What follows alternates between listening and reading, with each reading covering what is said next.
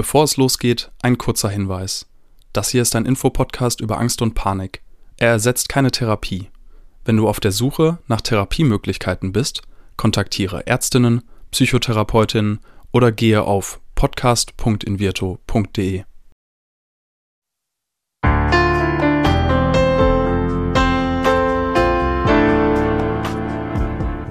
Herzlich willkommen bei Keine Panik, dem Angstpodcast von Invirto.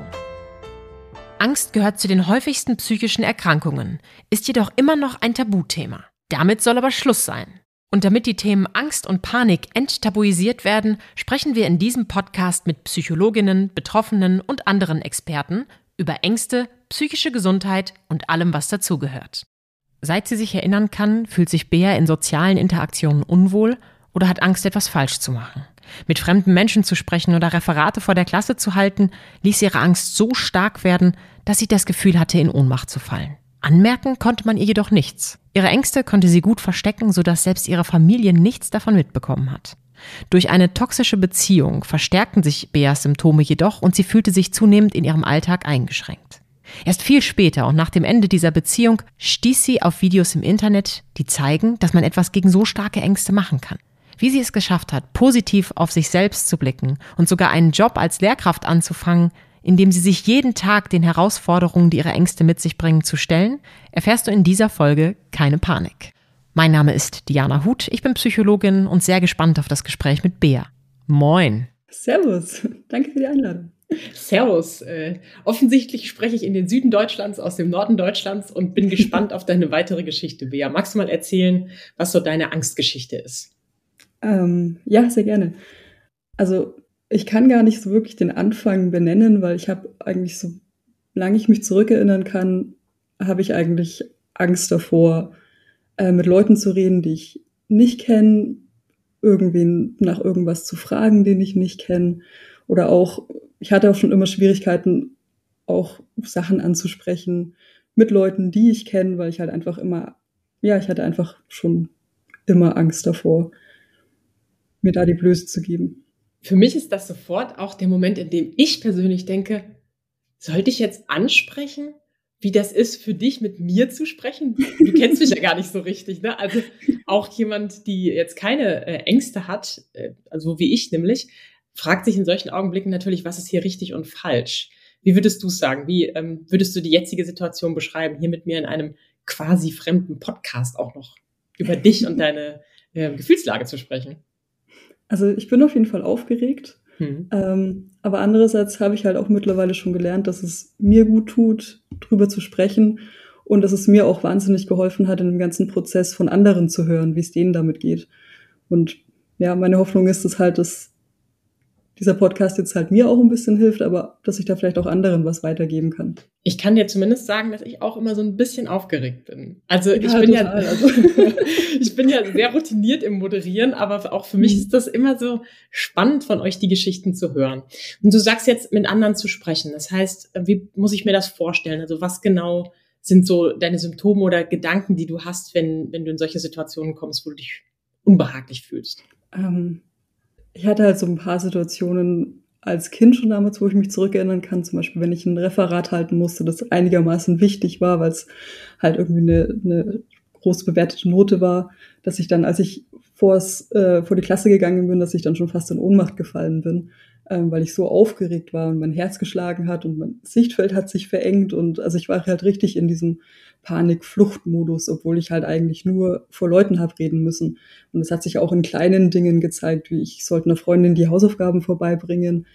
Ähm, und war aber bei ihr vorher noch nie zu Besuch und war dann vor diesen Klingelschildern gestanden, wo halt die verschiedenen Namen da waren. Und ich habe ewig den Namen von ihr mit den Klingelschildern verglichen, bevor ich mich dann mal getraut habe, irgendwo drauf zu drücken. Hm. Also so Sachen, die halt eigentlich selbstverständlich sein sollten, auch so Kleinigkeiten, waren für mich mit einem riesigen Aufwand immer verbunden, weil ich halt Angst hatte oder Angst habe davor, irgendwas falsch zu machen und dann halt negativ bewertet zu werden von anderen. Mhm. Ich finde das ganz spannend. Du hast gerade gesagt, ich bin immer fast in Ohnmacht gefallen. Woher weißt du genau, dass du fast in Ohnmacht gefallen bist? Also woran hast du das festgemacht? Gab es körperliche Symptome, die dir gesagt haben, okay, wenn das jetzt noch passiert, dann falle ich in Ohnmacht? Bist du mal in Ohnmacht gefallen? Oder war es diese typische Angst vor der Angst und vor der Situation, was am schlimmsten passieren könnte? Also ich bin tatsächlich einmal wirklich fast in Ohnmacht gefallen, ähm, als ich bei der Operation von meiner Katze mit dabei war. Okay. ähm, von daher kannte ich die Symptome und ähm, also bei dem Referat war es halt genau das gleiche. Das Gesichtfeld ist so weiß geworden, ich hatte so ein Pfeifen im Ohr, gemerkt, wie meine Beine so ein bisschen nachgeben. Ähm, habe es aber halt noch irgendwie geschafft, bis vor die Klasse zu, äh, zu gehen und habe halt dann einfach von meinem Zettel äh, abgelesen. Und das mhm. waren auf jeden Fall, aber war auf jeden Fall einer der extremeren Momente. Mhm. Jetzt, wo du das erzählt hast, erinnere ich mich daran, wie ich mal die Polypen rausbekommen habe und ein gestandener Mann, nämlich mein Papa, ist tatsächlich in Ohnmacht gefallen. Und also nicht, dass jetzt die, deine Katze mit mir als Tochter vergleichbar ist, aber es gibt ja eben auch Situationen, wo Menschen, denen man das überhaupt nicht ansieht oder wo man es gar nicht erwartet, also mein starker Papa, der fällt ja bestimmt nicht in Ohnmacht. Für mich war das aber auch gleich gewinnbringend, weil ich gemerkt habe, dass er eben auch verletzlich ist. Ja, klar. Und du hast jetzt von der negativen Bewertung durch andere gesprochen. Mhm. Siehst du das heute auch immer noch so oder hast du das Gefühl, dass es vielleicht auch Menschen gibt, die mehr auf dich zukommen oder die sich auch öffnen, wenn du dich verletzlicher zeigst oder sagst, dass du Ängste hast? Ja, absolut. Also die Erfahrung habe ich halt leider erst sehr spät gemacht, aber ähm, ich habe auf jeden Fall gemerkt, dass es halt Leute gibt, mit denen man sich dann halt auch umgeben sollte, ähm, die einen da unterstützen und auch verstehen wollen und nachfragen, wie es einem geht und einem da helfen und halt dann auch selber von sich erzählen, wie es denen mhm. geht und ähm, was sie vielleicht für Probleme haben oder vielleicht sogar auch ähnliche Probleme. Und das äh, war für mich eine super wichtige Erfahrung. Das bringt mich natürlich auf das Thema Umfeld. Da haben wir jetzt in den einzelnen Folgen echt schon sehr unterschiedliche Situationen gehabt. Menschen, die bestärkend waren, Menschen, die aber auch mhm. vielleicht das noch stärker forciert haben, die Familie, die das gar nicht mitbekommen hat, weil Menschen so gut sind im Vertuschen. Wie war das bei dir?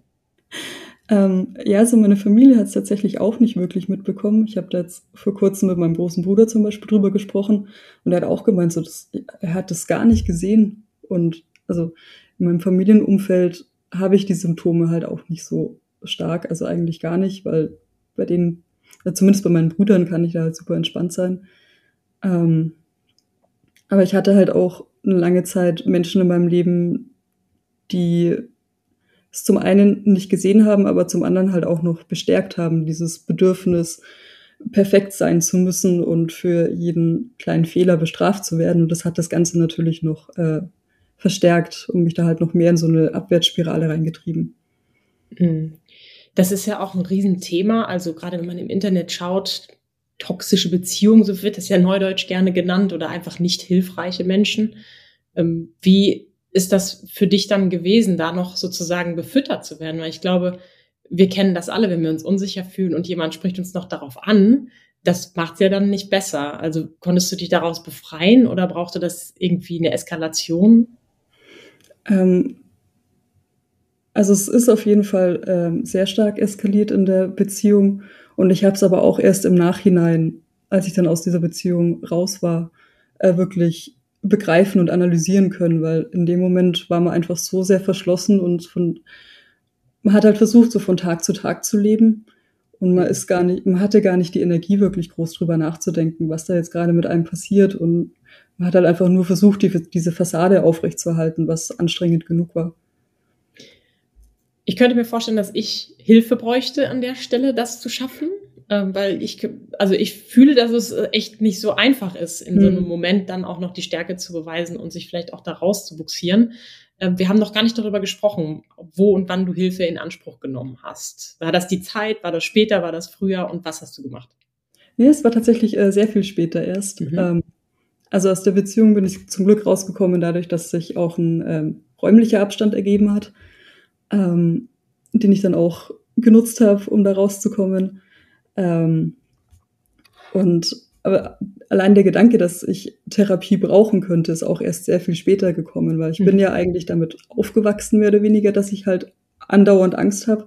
Und in meinem Kopf war das halt so eine Sache, die ist halt einfach so, und der kann ich nicht viel machen. Ich bin halt in Anführungszeichen schüchtern und mhm. äh, zurückhaltend. Ähm, und das ist halt einfach so. Ich kann da nichts machen.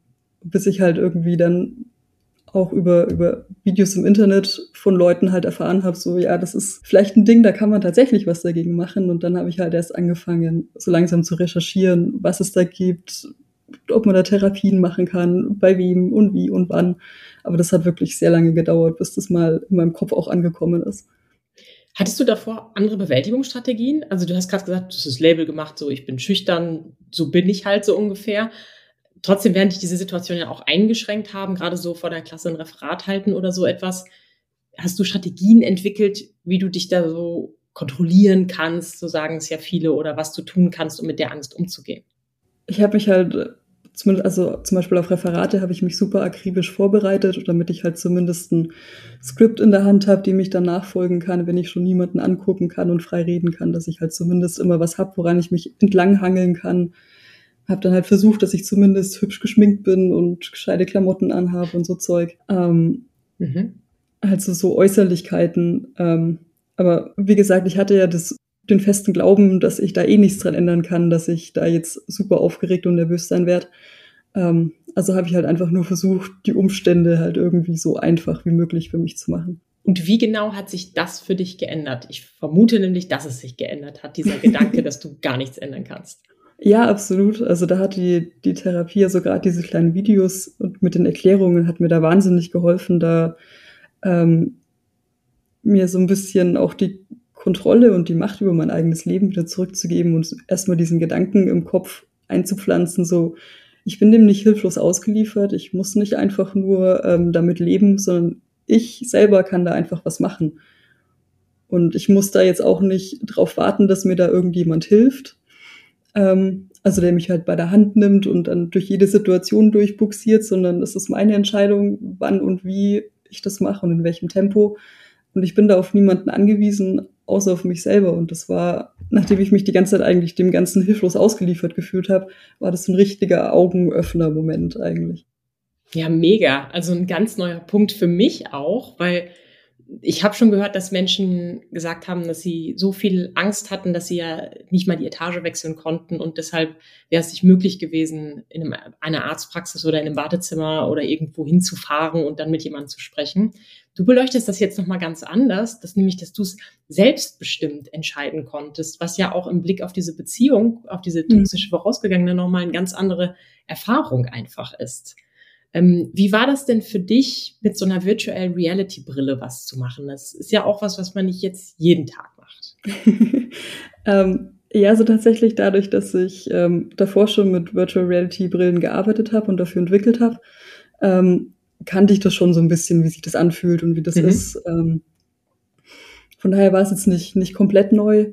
Aber es war halt, das Mindset dahinter war jetzt halt was ganz anderes. Das ist jetzt nicht so Arbeit und ich muss mich jetzt da halt damit beschäftigen und es ist eine coole neue Technik, sondern ich konnte mich halt dann gleich drauf fokussieren, okay, was kann ich da jetzt für mich rausholen? Wie kann ich das jetzt mal aus einem ganz anderen Gesichtspunkt betrachtet für mich nutzen und äh, was bietet mir diese App jetzt an Möglichkeiten? Also das war auch echt cool.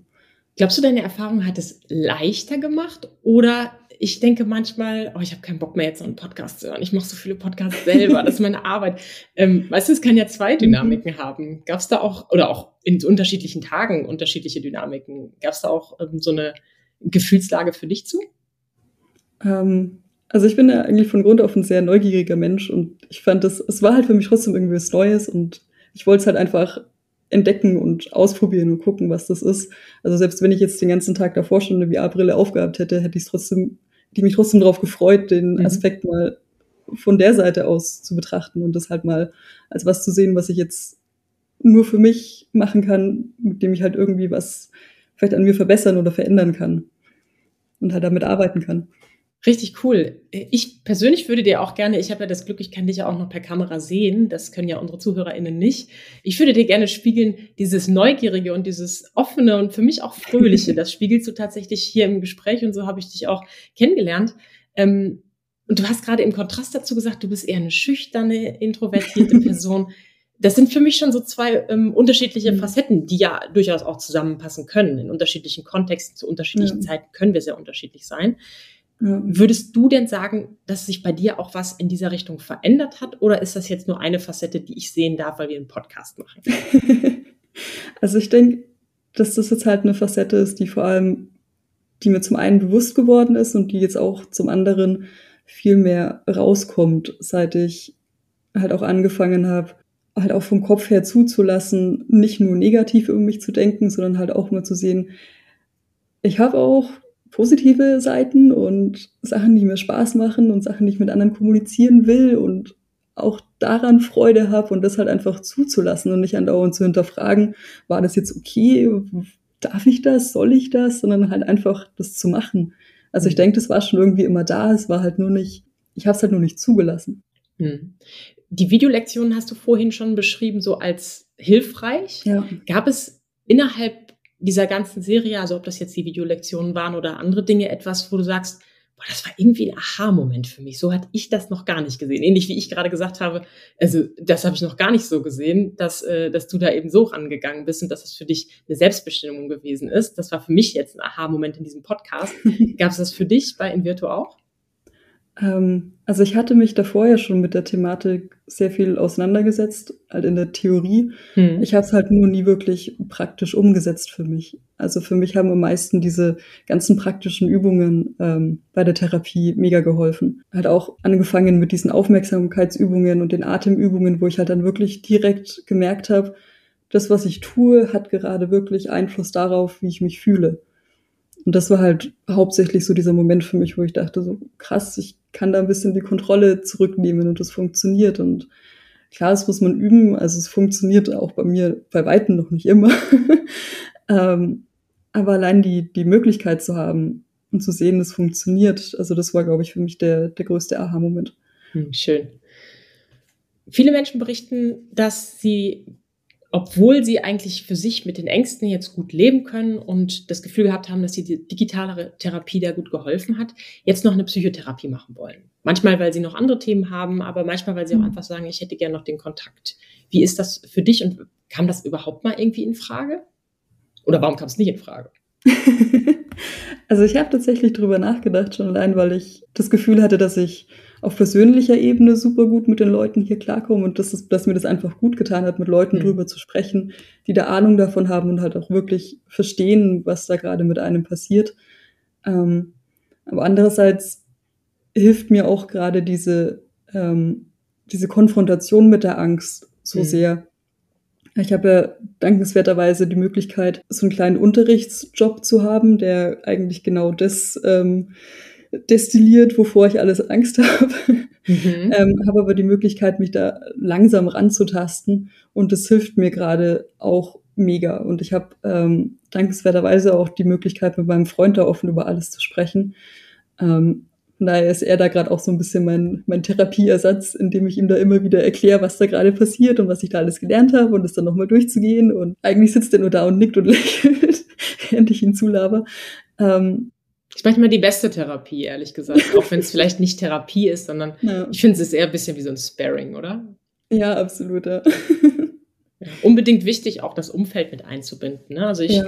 weiß auch, dass wir uns als Menschen ganz oft schämen für Dinge, die wir tun oder eben nicht tun, die wir ja. mit anderen eben nicht teilen möchten. Und das hatte ich am Anfang auch gefragt. Und es klingt ein bisschen so, als ob du in der Beziehung, in der du jetzt gerade bist, jemanden gefunden hast, der da auch gar nicht die Scheu hat, sondern einfach auch für dich da ist und dich begleitet. Und ich glaube, genau das macht ja auch eine gute Partnerschaft aus. Ja, absolut. Also da bin ich auch unfassbar dankbar dafür, mhm. dass ich ihn da habe und dass ich da so offen sein kann. Wie weit bist du jetzt mit dem Ganzen? Also wenn wir mal so einen Zeitstrahl aufmachen, du hast gesagt, eigentlich habe ich schon immer Ängste gehabt. Wann bist du so an den Punkt äh, gekommen, dass du was machen wolltest und bist du jetzt schon durch, beziehungsweise nutzt du es noch weiterhin? ähm, ja, also ich habe, glaube ich, ich habe jetzt nachgeschaut, ich glaube, ich habe vor ungefähr vier Monaten angefangen damit. Mhm. Ähm, halt eben ausgelöst dadurch, dass ich jetzt ähm, diesen Lehrerjob da machen möchte und mir gedacht habe, es wäre einfach unfair auch den Schülern gegenüber, wenn ich da jetzt irgendwie so blauäugig reingehe und halt einfach mal schaue, was passiert, sondern sowohl mir als auch denen gegenüber dachte ich mir, wäre es halt nur fair, dass ich die Angst halt vielleicht vorher in Angriff nehme, ähm, bevor ich die da halt auch noch so ein bisschen mit reinziehe, in Anführungszeichen. Aber das hat mir jetzt auch schon mega geholfen. Also die Therapie zusammen halt mit der Möglichkeit, dass ich das im kleinen Rahmen in dieser Lehrerposition ähm, gleich auch umsetzen kann, ist für mich halt echt eine glückliche Kombination jetzt auch gewesen. Das heißt, es gibt schon Momente in der Lehrtätigkeit, in denen du das auch wirklich, das Gelernte und das Geübte nochmal direkt umsetzen kannst? Ja, total. Ja. Also gerade so im Vorfeld, wo sich dann wieder im Hinterkopf diese Gedanken ähm, breit machen wollen, was jetzt alles schiefgehen kann, habe ich jetzt halt durch die Therapie super Techniken gelernt, um dem halt entgegenzuarbeiten. Also es ist nicht so, dass die Gedanken weg wären auf einmal, ähm, aber ich habe jetzt halt zumindest so ein bisschen die Waffen in der Hand, ähm, um halt was dagegen tun zu können. Mhm. Magst du mal eine so eine Technik teilen, damit wir uns das ein bisschen konkreter vorstellen können? Ähm, also was mir zum Beispiel in der Situation super geholfen hat, war diese Atemtechnik. Mhm. Ähm, also wenn ich halt wirklich merke, so, dass diese körperlichen Symptome so hochkommen, ähm, halt einfach auf den Atem zu konzentrieren und praktisch das ganze Gehirn ein bisschen zu resetten und zu sagen, konzentriere dich jetzt mal kurz nur auf deinen Atem, komm mal wieder runter und dann können wir vielleicht wieder weitermachen.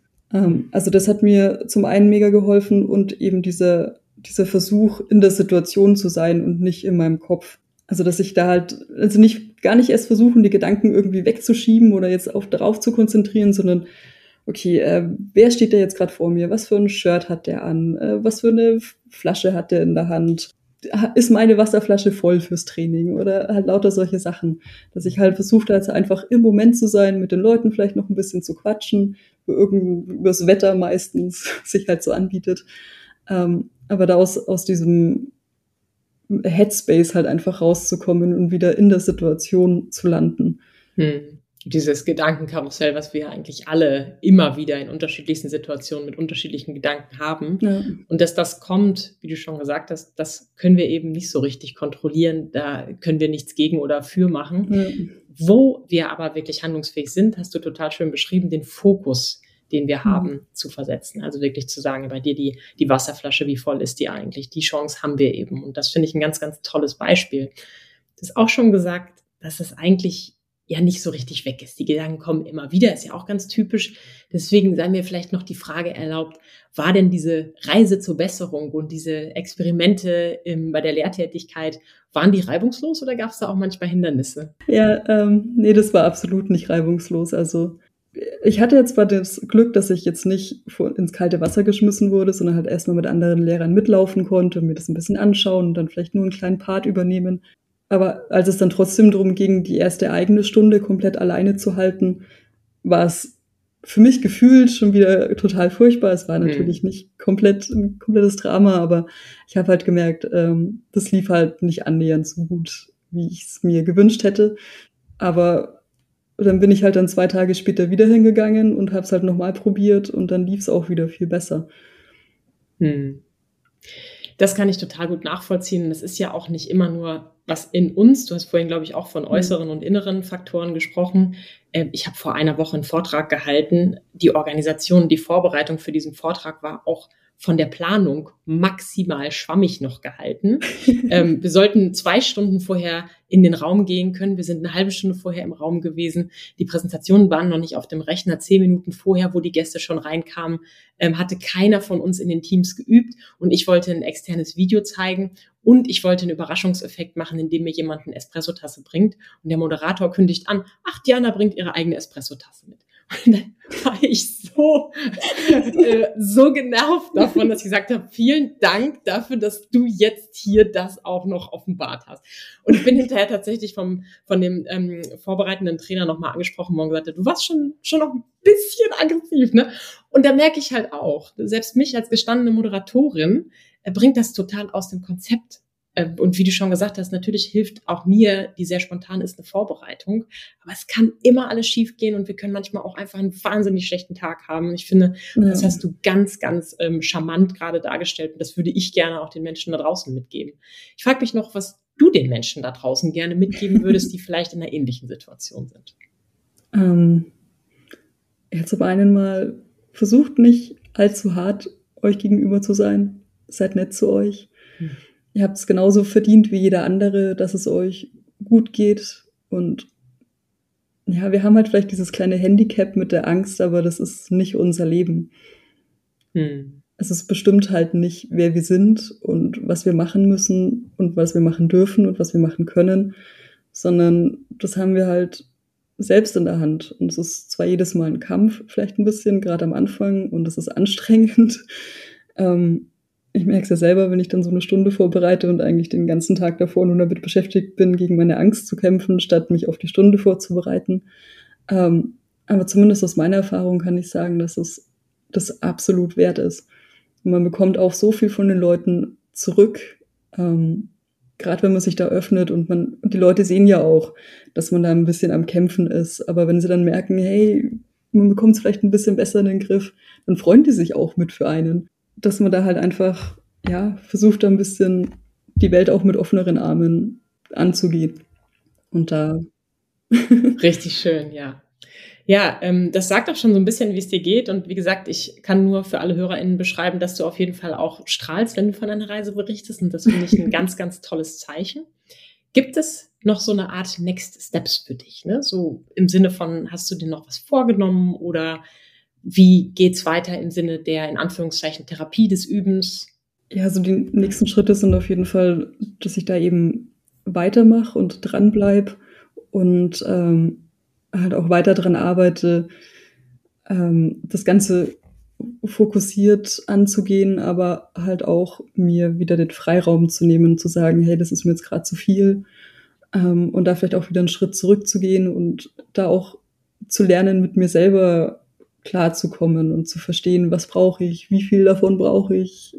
Ähm, ja, und das halt auch einfach zu akzeptieren, wenn es halt vielleicht gerade nicht so gut läuft aber halt dann auch ähm, anzuerkennen, mich zu, drüber zu freuen, wenn es dann läuft und halt ja das einfach weiter umzusetzen und da weiter dran zu arbeiten.